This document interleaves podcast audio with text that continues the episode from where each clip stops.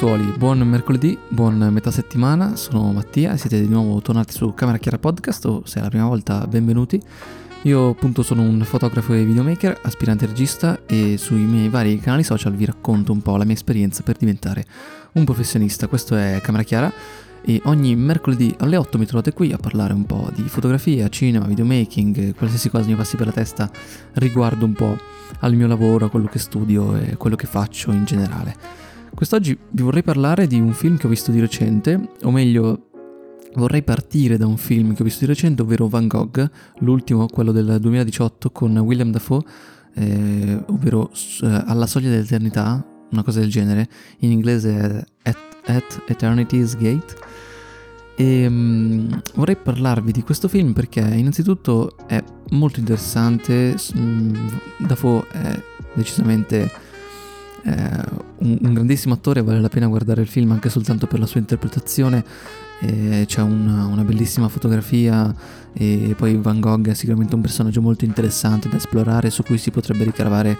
eh, davvero tantissimo, un sacco di storie, si potrebbe anche romanzare tanto, perché no? Non è un film che vuole eh, per forza raccontare una verità storica riguardo a Van Gogh, quanto più farci entrare nella sua testa, è più un, una, un esame di, di, ciò che andava, di ciò che succedeva nel cervello di Van Gogh e insomma di, di come eh, reagiva al mondo, di come lo vedeva e, e, si tenta appunto di fare questo. Si tenta di fare questo tramite una regia particolarmente autoriale, interessante, fuori dagli schemi, con questa macchina a mano perennemente in movimento, ma non un movimento eh, programmato, quanto più un fluire libero nell'aria, che però certe volte eh, è andato un po' troppo oltre.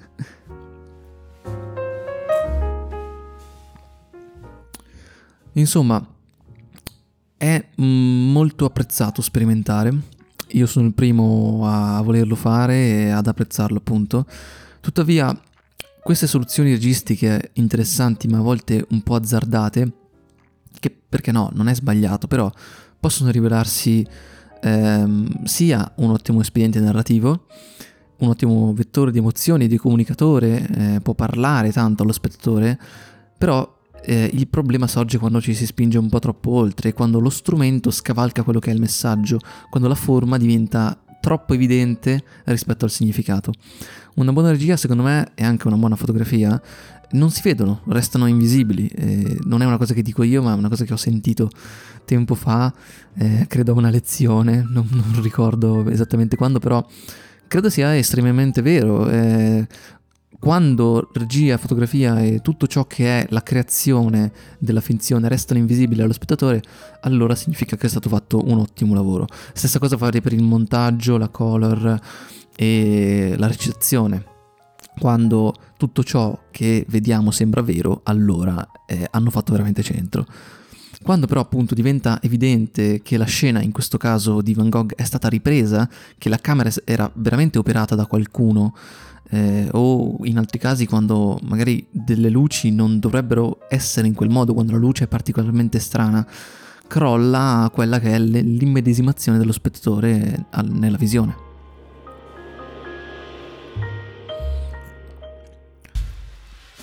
Accade che si smette di subire, e lo dico in senso buono, eh, e ad accettare per vero ciò che si sta guardando, questo intendo,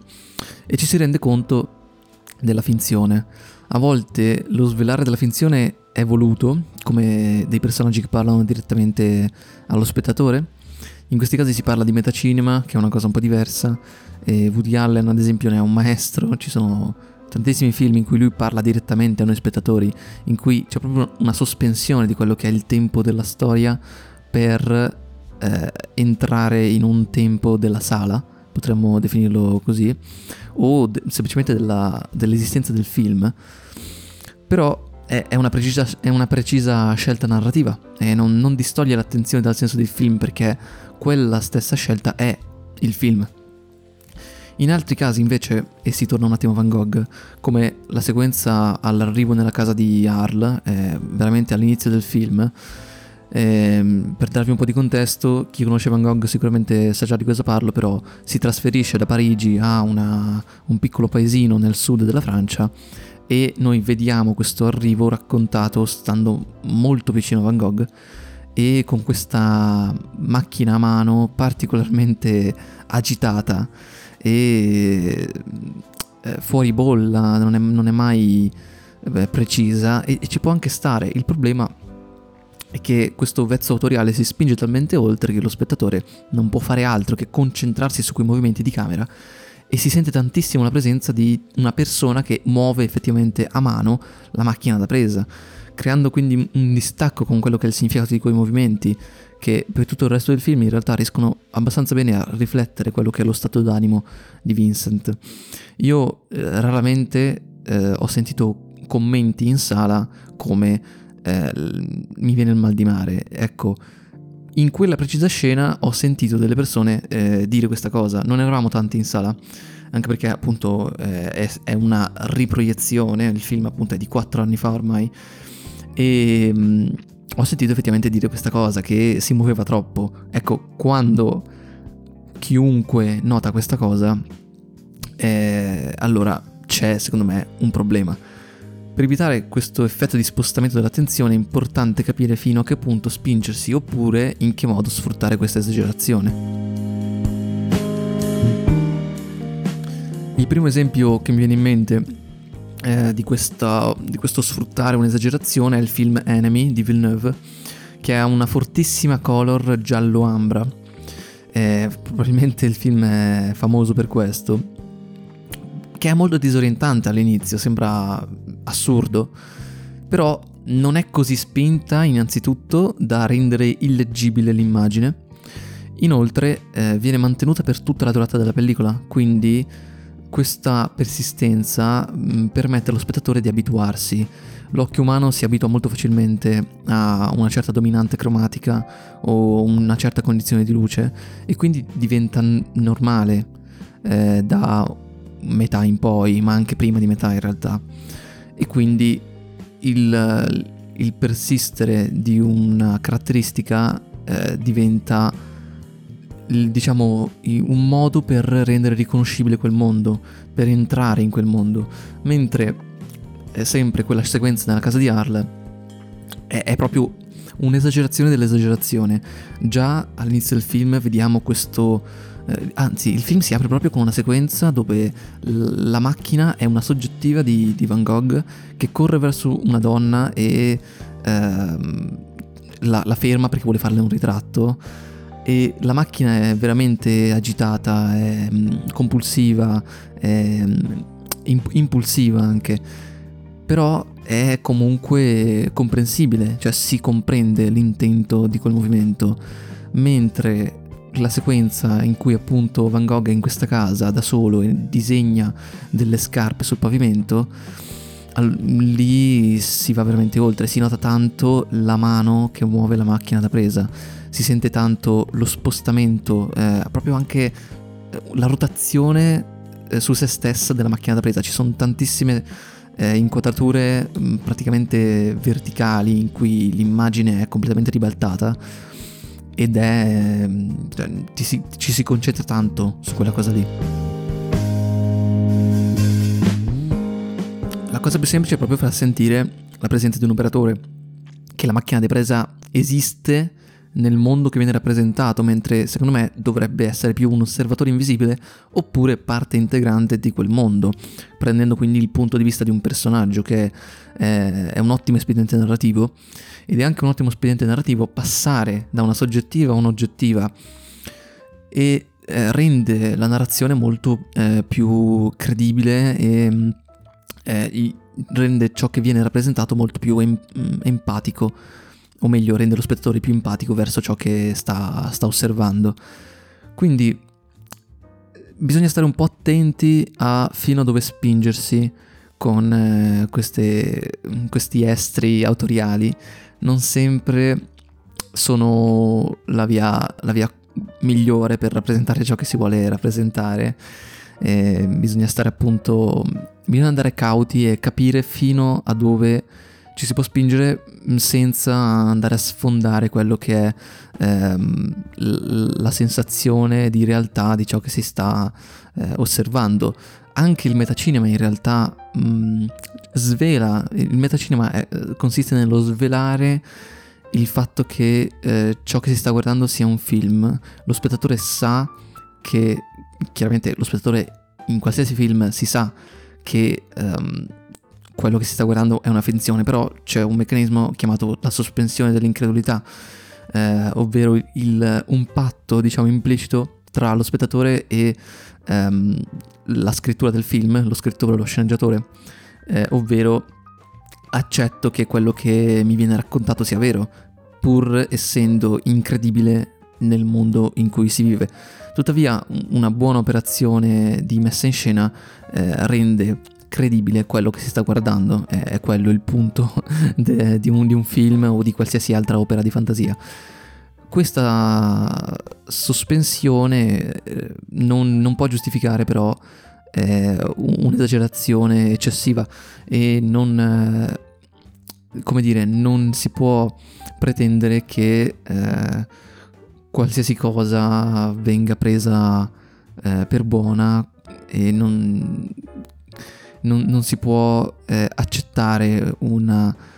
eh, esagerazione di quel tipo dove è evidente una, una, costruzione, quando semplicemente si vede di più il mezzo, il movimento, ehm, ciò che sta dietro la camera rispetto a quello che sta davanti, rispetto a quello che viene ripreso e rappresentato. Bene ragazzi, episodio forse un po' più breve degli altri, però è, è un po' la riflessione che ho tratto da, da, questo film, da quella scena in particolare, perché poi il film è, secondo me è veramente valido, come vi dicevo all'inizio. Eh, l'interpretazione ma anche la regia in generale cala perfettamente nel, nel mondo rappresentato a parte per, quella, per quello scivolone. E in realtà io sarei stato un po' più indietro, anche altre sequenze secondo me potrebbero essere riviste perché ad esempio c'è un'unica sequenza in bianco e nero che mm, non è molto chiara, non, non, si capisce esattamente il motivo. Potrebbe essere ok, nel senso che mm, ci, ci sono più livelli di lettura, più cose che saltano poi all'occhio dello spettatore, o meglio a, a, alla mente, perché che si capiscono a una seconda visione o a una, eh, come dire, a una rilettura postuma. Eh, una volta finita la visione ci si riflette e quindi si possono collegare certe cose. Eh, ad esempio, adesso mi, mi viene in mente che potrebbe essere ehm, una, una, scelta fatta per contrastare quella che è la visione di Van Gogh, ovvero eh, quella di un mondo con dei colori vibranti e particolarmente tridimensionali, pastosi, che ti saltano all'occhio, mentre il bianco-nero è l'esatto opposto. E, ehm, è, è l'esatto opposto anche rispetto a una visione vivace eh, di quella che, eh, che, era quella di Van Gogh, diciamo, della rappresentazione della natura, non tanto della vita, perché poi vediamo che la sua vita è veramente misera, triste, però tutti conosciamo eh, Van Gogh, quindi è, è, facile intuire questo. E, in, insomma, come vedete, da ogni scelta si possono trarre eh, dei significati, però quando ci si trova di fronte a dei movimenti di macchina di quel tipo non si può fare altro che notare quelli e restano impressi quelli piuttosto che il, il significato. Provate a farci caso perché ci sono vari film in cui capita questa cosa, in cui salta all'occhio una particolare scelta registica o di fotografia Fatemi sapere se già ne avete eh, trovato qualcuno o se ne troverete altri. E potete farlo, vi lascio un box qua magari su Spotify o potete anche scrivermi su Instagram tranquillamente. E eh, prendo l'occasione per eh, invitarvi a seguirmi su Instagram e su YouTube dove questo venerdì uscirà un nuovo video secondo me molto molto interessante per chi mm, è principalmente videomaker e si, si vuole avvicinare a un mondo magari più cinematografico. È un video prettamente mm, tecnico, nel senso un po' nerd di attrezzatura, quindi bah, ci sta, a me piace molto anche quell'aspetto ed è fondamentale in realtà scegliere l'attrezzatura, eh, poi influisce tanto ciò che il modo più che altro in cui si fanno le cose e è importante sapere quale mezzo usare per eh, quale scena perché ogni mezzo dà una sensazione diversa. Quindi niente, pensateci e spero di avervi dato una nuova visione mm, su certe cose, di avervi fatto notare qualcosa e spero di non avervi rovinato la visione invece di, di qualche film che esagera un po' troppo ma a cui siete affezionati. Ci vediamo mercoledì prossimo, buona metà fine settimana e nulla, guardate, guardate tanti film. Ciao ciao raga.